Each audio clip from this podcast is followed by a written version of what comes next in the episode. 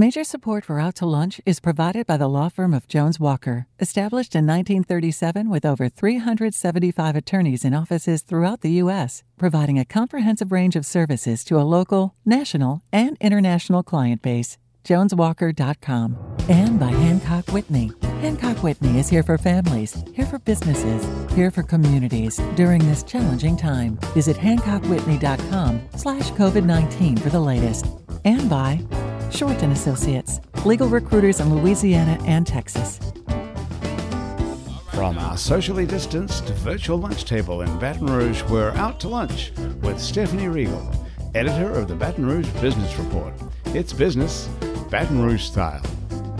Hi, I'm Stephanie Riegel. Welcome to Out to Lunch. Between the technology at our fingertips today, the access we have to information, and the rate of rapid change, there's never been a more exciting time to be an inventor, an innovator, or a creator. But those same factors that make it all so possible also open us up to complications and challenges that make us vulnerable to threats from competitors who may want to steal our great ideas. With me to discuss this today is Michael Leachman, an attorney with Jones Walker here in Baton Rouge, who specializes in patents, trademarks, and copyrights, all of which could be rolled together under the umbrella of protecting intellectual property rights.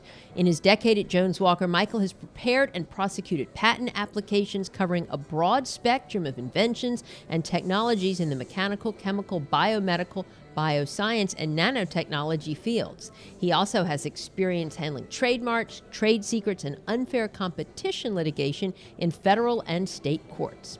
Michael actually got his undergraduate degree in biomedical engineering from Louisiana Tech and perhaps might have invented some cool technology himself had something not lured him to law school. Michael, we're going to find out about what that was and what you're doing now, and it's a pleasure to have you here today on Out to Lunch. Oh, thanks for having me. Joining me and Michael at the table is a man who knows a lot about patents and intellectual property. He is Jason Hugenroth, owner of Inventherm, an engineering R&D company that specializes in machine design and thermal fluid science for the medical, aerospace, defense, automotive, and energy industries. Inventherm is located at LSU's Innovation Park in the Louisiana Business and Technology Center and has state-of-the-art labs and prototyping machines that help users actually test their ideas, inventions, and technologies. Since Inventherm's founding, Jason has earned more than 50 patents in compressor and thermal system technology, including an oilless air compressor for a medical respirator product, which is basically a type of portable oxygen concentrator. It's just an example of the really cool stuff that they're doing in Inventherm, and Jason, you're going to tell us a lot more about it. Thanks for being here today on Out to Lunch. Uh, great. Uh, thanks, Stephanie. It's great to be here. Well, Michael, I'm going to start with you. When we talk about intellectual property rights, it's a broad category. You kind of do it all. Tell us real briefly what is intellectual property and kind of where would you want a copyright versus a trademark versus a patent or a license? How does it all fit together? So, you're correct, intellectual property is a broad term. It's an umbrella term that captures a bunch of different types of property rights that the law provides. Uh, the four main common areas of intellectual property are patents, trademarks, copyrights, and trade secrets. So if you're going to try to you know, compartmentalize these four different types. When you think inventions, think patents. When you think some sort of artistic creation, think copyright. Okay. When you think brand, think that means it's going to be trademark protection. And a trade secret would be something like the Coca Cola formula, something that no one else knows about, but it has value. Interesting. Okay, that's a beautiful breakdown. So, so what are you doing the most of in your practice, and, and, and where are you seeing the most activity in this market? So I'd say that the breakdown at Jones Walker across all of our intellectual property attorneys is probably about a about a 50-50 split between patents and trademark work. Mm-hmm. And that's also split about a 50-50 ratio with litigation as well as doing transactional work where we're helping clients actually get these rights.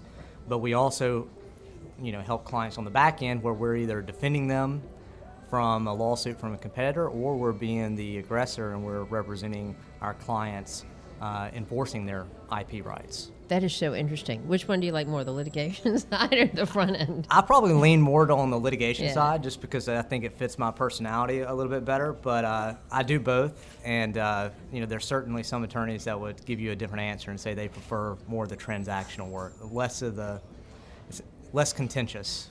Well, I don't know if you've run across Jason in your work, but but Jason Inventherm has a fascinating business model because you're working with intellectual property all the time. You help engineers and other inventors bring their technologies and inventions and ideas to, to help them become a reality. Is that right? That, And- that's and they- right. Yeah, and it can be anything from an individual, a startup company, or we've worked with you know multinational, multi-billion-dollar companies um, on everything from a new product to just improving a, a, an existing product.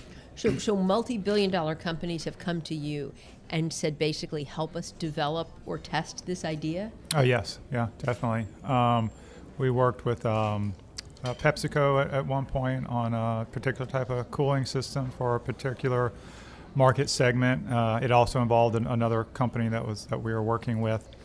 Um, some uh, the the oxygen concentrator compressor that we developed was for a um, a little bit smaller company, but um, you know maybe 50, 100 million dollar kind of sales company. But then they were during the project they were bought by a you know multinational company, and we continued the work. So um, and we've had just individuals that come to us with uh, something they got a patent on, and uh, so they cool. Yeah. And and so you all specialize though in like compressor and thermal system technology. We we have done. I mean, we're, we're really a, a turnkey facility in that we'll we'll take something, you know, um, in our kind of wide area of expertise and, and take it all the way, including the you know the electronics and packaging and, and dealing with, you know, manufacturers. But we we've had a tendency to do a lot of work refrigeration and compressor related, uh, some power generation stuff as well. And you've worked with NASA. Is that Yes, we've had um, we've had some funding from uh, NASA for a, um, a small uh, power generation technology, and um, so it happens on you know certain uh, flyby aircraft or rovers and whatnot, um, they may not be able to use solar, uh, get enough energy from solar uh, photovoltaics. So currently they use a, uh radioactive heat source um, for uh, kind of uh, various types of engine technologies. And um, the current one that's kind of used is very reliable but quite inefficient. And we, so we've had a little bit of funding for a, um, a different tech, power generation technology um, that, that's uh, much more efficient. But it's still in early stages of development. So, I mean, I, I want to say, like, what are you doing in the business incubator at LSU? How did how did you get here? Uh, We um, well, we're, we're you know we're, we're a small company, and, and uh, incubator works for us. We were um, I'm from Louisiana, uh, Alexandria originally, and uh, I went to LSU, did my undergrad and master's there, and then uh, moved out of state for about ten years. Uh, worked for a company in Arkansas, then then whack, went back to school at Purdue to get my uh, doctoral degree in, in mechanical engineering. And um, after that, my wife and I just decided we wanted to get back closer to where our family was. We um, had a couple of kids by that time, and uh, so we chose Baton Rouge as being a good a good place to start a business. and and is it panning out? It sounds. It has. We've been in business for 12 years now. You know, like I say, we're still a small company, but we've uh, we've been successful and, and generated some suc- successful products. That's great. Now, now, Michael, are, are most of your clients in this field local? Are they regional? Are they national? I know Jones Walker does work all over, but um, I- I'd say it, it depends on the type of intellectual property work. So, uh, litigation wise, I'd say the work is more national, whereas the transactional work is more regional. And so I would say that the Gulf Coast footprint pretty much defines kind of our, our primary market for intellectual property. so what kind of intellectual property do you see? So, uh, because we're in Louisiana, uh, I would say a majority of the work that we do is somehow related to the oil and gas industry. It's certainly not exclusively what we do, but that happens to be the number one industry that we have here in South Louisiana as well as in Houston. And so, uh, those types of technologies can range from uh, tools that are used in downhole drilling operations to different chemicals that are used in drilling operations and things of that nature would be some of the examples that come immediately to mind. And and are a lot of these inventions or ideas uh, developed like in the field by engineers that are just out there working it and, and have recognized the need for it, or is it coming out of the university?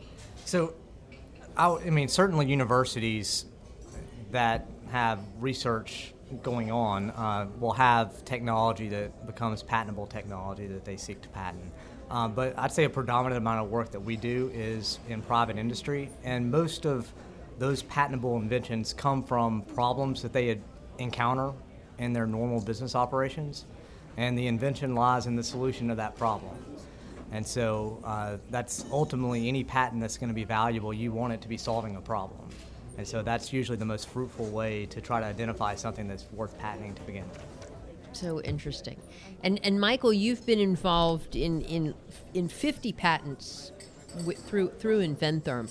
Does Inventherm um, take an ownership stake or some sort of equity position in these companies that it helps develop, or do you just get a fee for, for Yeah. helping them find their way? It, it depends on the relationship. Um, certainly, companies tend to want to keep keep their IP, right?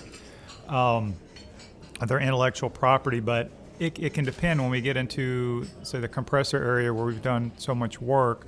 Uh, there's going to be some significant restrictions on what we'll give up, and we, we've invested, you know, tens of thousands of hours, millions of dollars in developing technology and, and if a company comes in and wants to pay us to modify or do some additional technology, you know, we're not going to just turn all that over. Um, we've had projects where we start out uh, just doing some consulting and we'll, we'll carve out like a field of use, say any anything in this field that we're working for, that, that's your, your property.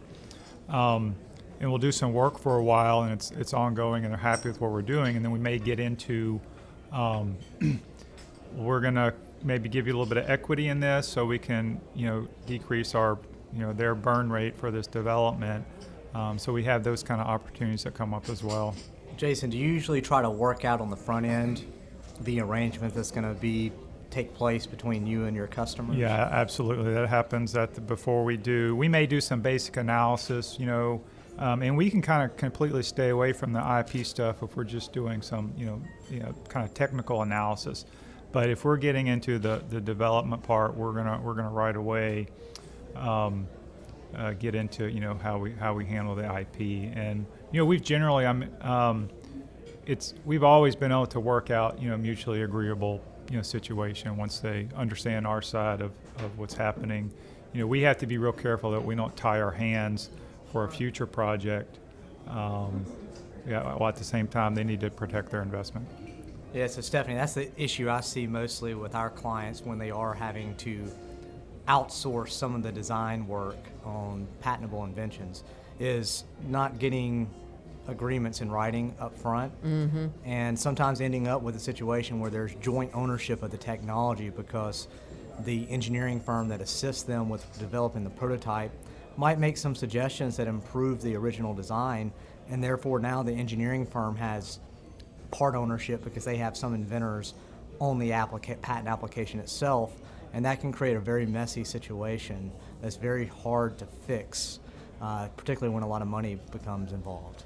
That hadn't happened with y'all, Jason? No, I've, I've never had that issue. Like I said, I, I'll bring it up. if they don't bring it up, I'll you know I'll bring it up right away. You know, we'll we'll we'll make sure we're we're all settled, and you know, better to avoid those type of disagreements. And you know, we want to have a good working relationship with our clients. You know, we're not out to, you know, we're, we're being paid for our work, and like I say, we're, we need to make sure we don't get our hands tied, or or if it's again it gets in these areas where we've just done a tremendous amount of work. You know, we're just going to be very careful about what we give up, but we're going to let them know. Do you all have any of your own technology that you've invented and patented and are selling or marketing or licensing? We, we have stuff we're working on. The um, the NASA um, work with the, the small uh, power generation technology um, is is one that's um, Inventherm's technology. Um, we are um, working on another one we're, we're very excited about. Um, that's a, um, a commercial uh, and product. Um, unfortunately, I can't talk too much about it on the air yet. Um, but we're kind of at that point where we're ready to get. Uh, we've built some prototypes and we're ready to get our investors lined up. Um, so we do a little bit of both. It's a it's a two pronged. You know, we're, we're we're open for business for consulting work. At the same time, we're trying to develop and spin off our own technologies. Power generation, you mentioned. What exactly are you all doing or helping them do in the power the- generation? The um, so it's small scale stuff, and um, it you know the NASA work is, related to um, use uh, radioactive heat sources to generate power for spacecraft, rovers, and whatnot, deep space vehicles. Wow. Um, that would be you know they have a very long development cycle, many years away, but it has applications for um, you know people are familiar with you know, electric cars are much more common now, but but the, the real problem is a, a liquid fuel like gasoline has about 100 times the energy density of a battery, mm-hmm. and so it's really hard just to get the range and whatnot. Um, so if you can produce a uh, make a small engine technology that can use a liquid fuel, there's a lot of portable electrical devices that would um, not only be able to last longer, but would be some in some cases become viable where they're just not some some types of you know exoskeletons and personal cooling systems that the military is interested in they just they're not really viable because they don't have a good you know, power source at that small scale. And that's kind of where we're targeting with so are you like on the cusp of inventing the holy grail of, of power generation well, it, it's a long we're, we're still you know a little bit we've had done some proof of concept work we've had some funding from nasa and also national science foundation uh, technically it's you know solid but but the details are always a challenge, and it's a lot of work to get that done. You're listening to Out to Lunch. I'm Stephanie Riegel. I'm talking to Jason Hugenroth of Inventherm and Michael Leachman of Jones Walker. We'll be right back after this very short break. You're listening to Out to Lunch. I'm Stephanie Riegel. I'm talking to Jason Hugenroth of Inventherm and Michael Leachman of Jones Walker. This stuff gets really technical. Obviously, Michael, do you have to understand it to be able to effectively, you know, deal in this arena, or is that where your maybe your engineering background comes in handy? Well, so to be a patent attorney, you have to have an engineering background or some hard science background, really? and that's part of. You have to take a separate bar exam even to be a patent attorney, and part of the requirement prerequisite for sitting for that bar exam is to have that technology background. However, patent attorneys are never supposed to be the experts in the technology. The experts are always the inventors. Um, our job is mainly to make sure that we have the educational background so that we can be taught and become an expert for about a two week period of drafting the application. And then we set it down and move on to something else that we have to become experts in. And so it's kind of being a chameleon. It's a, ch- it's a real challenge because the, um, the engineers aren't you know experts on the IP, and um, it's a little bit, you know, the more both can learn about what the other one's doing, the, the, the better, more effective, uh, you know, patent you're going to end up with. Um, you know, it really helps for the engineer to understand what a patent is for and what it really does. Yeah, so I think what Jason is saying is that, you know, the patent attorney's job is to be an expert on patent law. The mm-hmm. inventor's mm-hmm. job is to be an expert on their invention. And ideally, you both are exchanging information and both really understanding what the process is from a legal standpoint and understanding the technology at a very granular level so you make sure that you get everything you need to in your application. So let's say you come up with a really great invention, you know, um, some device. What do you need to do to protect it from, you know, intellectual theft and and then license it and hopefully make money from it? What are the steps? and maybe y'all approach it from different ways. But well, the, what, where we would start with is we'll we'll put together a um, a, document, and I've done enough now to that I know what to do to um, to properly explain to the patent attorney uh, what we have and what we're trying to protect. And, and I'll go as far as we'll we'll do the preliminary uh, prior art search, which is actually looking at what's out there already, um, especially in the in the uh, existing patent literature so we can kind of get an idea of if what we have is patentable, and then we'll turn that over to the attorney, and they'll start, you know, of course, asking questions and advising us, and then yeah, that's where y'all take over, Michael. Yeah. So one thing that's important to understand is that just because you file a patent application doesn't mean you're actually going to get a patent. Uh, the patent office has an army of patent examiners whose jobs are to be gatekeepers and not to let every single application grow into a patent uh, and they're going to do a search to see what else already is out there, uh, whether it's in patent literature or in you know New England Journal of Medicine. They're going to search to try try to find any written disclosures that show that the applied for invention is not new, or even if it's new, that it's obvious, meaning it's such a small improvement over what already exists that you shouldn't get patent protection. So what Jason was explaining is, is that with his process, they usually try to replicate what the patent office is going to do themselves before they even contact a patent attorney. The other option would be to contact a patent attorney and have the patent attorney help guide you through that research um, on the front end before you expend the money to do a full patent application. Okay. Have y'all ever seen it where for instance, like two people are working on the same thing at the same time? I mean, knowing how things develop and evolve, uh, somebody hears of it, and, and what happens then? Yeah, I don't know if I've seen it where somebody's actually working on the same time, but you certainly almost always find some kind of relative prior art. And so you just start to, that doesn't mean you abandon what you're doing. You're, you're still looking for what's new um, about what you have. You, you can't maybe claim as, you, you'd like to, to claim everything under the sun in your patent, but you have to narrow it down, and uh, that just begins that process. Um, but I think people are pretty secretive, and they, they're keeping their IP under wraps, and um, you will see the uh, in the applications eventually get published, and that's all online. So you you will look through that as well to see to see what's out there. Well, it, it happened often enough that before the Patent Act was changed uh, here recently in 2012, uh, there was actually a proceeding at the patent office when you had two people apply for the same invention. It was called an interference proceeding. So, really? So um, while I haven't seen it personally in my practice, it certainly happened enough that there was an entire proceeding that the patent office had to try to figure out who was the first inventor. Uh, now we've shifted to a first to file system. So historically, the United States always was a first to invent patent system. Uh, the rest of the world had been a first to file system for quite some time, and uh, with the America Invents Act that was passed under the Obama administration, we're now a first to file system. So you're not seeing interference proceedings anymore. It now becomes who gets to the patent office first is going to be the winner. Huh. And I guess the process is lengthy to, to, to get your patent license approved? Application approved? Yeah, a couple of years generally from my experience. Yeah. Yeah, there's yeah. a there's a backlog of about six to seven hundred thousand patent applications sitting up. Six to seven hundred thousand. Uh, sitting in Alexandria, Virginia, waiting for a patent examiner to have time to take a look at it. So it can sometimes take up to two years before the patent office even looks at your application. And in the meantime, you're vulnerable, I suppose. But you're wanting to develop your product and bring it to market, and right? Yeah. There, so there's some risk there. So you're gonna you're gonna rely a lot on the. Um, again, we we'll do our own background search, but we'll have a professional, you know, prior art search done. So we're we're trying to see what's out there. But you're you're exposed if somebody, I believe, uh, Michael's at 18 months uh, applications are published after after a, a non-provisional is filed. They're published after 18 months yeah. unless you ask for it not to be published. Yeah, so so there can be stuff out there that you're just not seeing. So there's some there's certainly some risk. Um, That's what patent pending means, right? Yeah, so, right. And so from a from an offensive standpoint, uh, the law does provide for this concept known as provisional rights.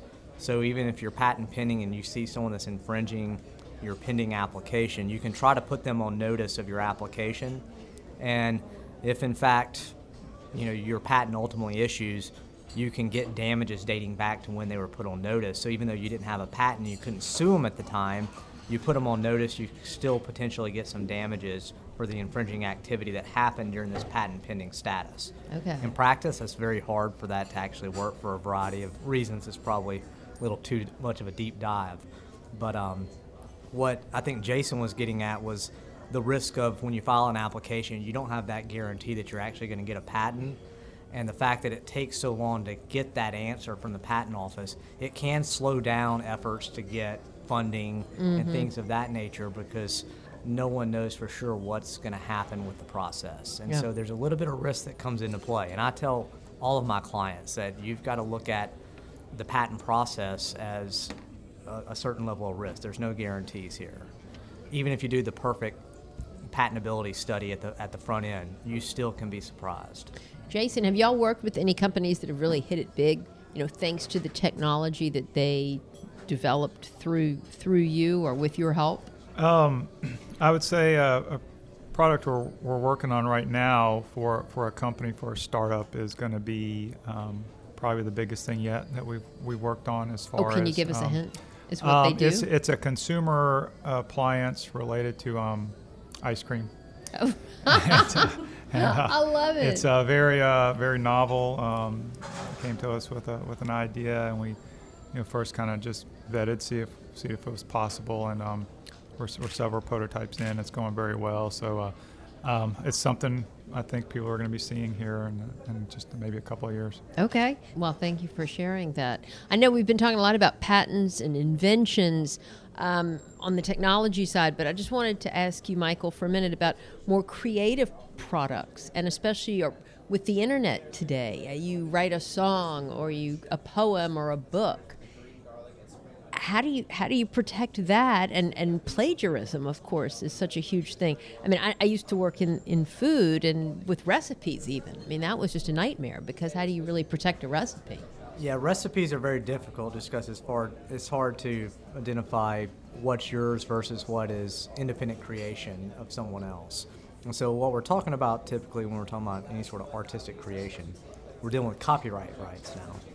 And whereas patents a patent protects you against reverse engineering and it protects you against independent creation. None of those are defenses to patent infringement.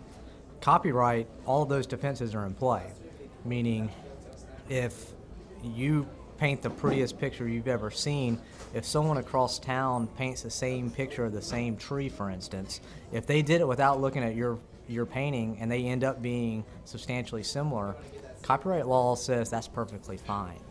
And so copyright law is, is mainly trying to prevent, like you kind of hinted at, which is plagiarism or stealing or copying. That's mm-hmm. that's where the word copyright comes in.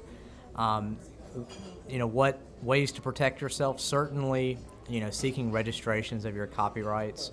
It allows you to have a much quicker avenue uh, to recourse in court by having a copyright registration in hand already.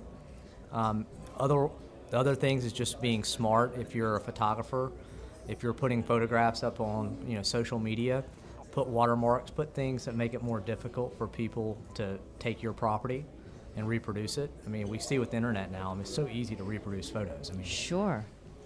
And just when you want to snag something to put in a PowerPoint presentation, for instance, right? I mean, you just want to grab an image and Oh yes, I mean, uh, you know, I, little I, things like I that. I have to be really careful because I figure that if, if someone ever gets to sue an intellectual property attorney for copyright infringement, that'd, be, that'd probably make some news. So, uh, you know, something we have to deal with at our firm as well when we're doing presentations is making sure that, you know, if we're using some sort of stock images, that we have licenses to it. Interesting. Is, is your litigation mostly on the, the patent arena, or does it get in the copyright as well? Or? We've done some copyright litigation. I had a really interesting case several years ago that involved uh, several uh, rap labels where it was a really big copyright infringement mess. It involved making bootleg CDs in prison, in the prison system here in Louisiana. And so it was a really oh messy my. case. I bet that was. Uh, yeah, because I mean, some of the owners of the record label were actually in the prison, so there was a question of whether or not they were kind of fueling this litigation to start with. But uh, yeah, that case was definitely a, it was certainly. Did you win that case. one? Did your client uh, win? Yes, I mean, you know, there's a huge spectrum of winning and losing in litigation. Uh, you know, sometimes winning doesn't mean you know a big pot of money at the end, but that was certainly there was a resolution that our our client, who I won't name, was happy with.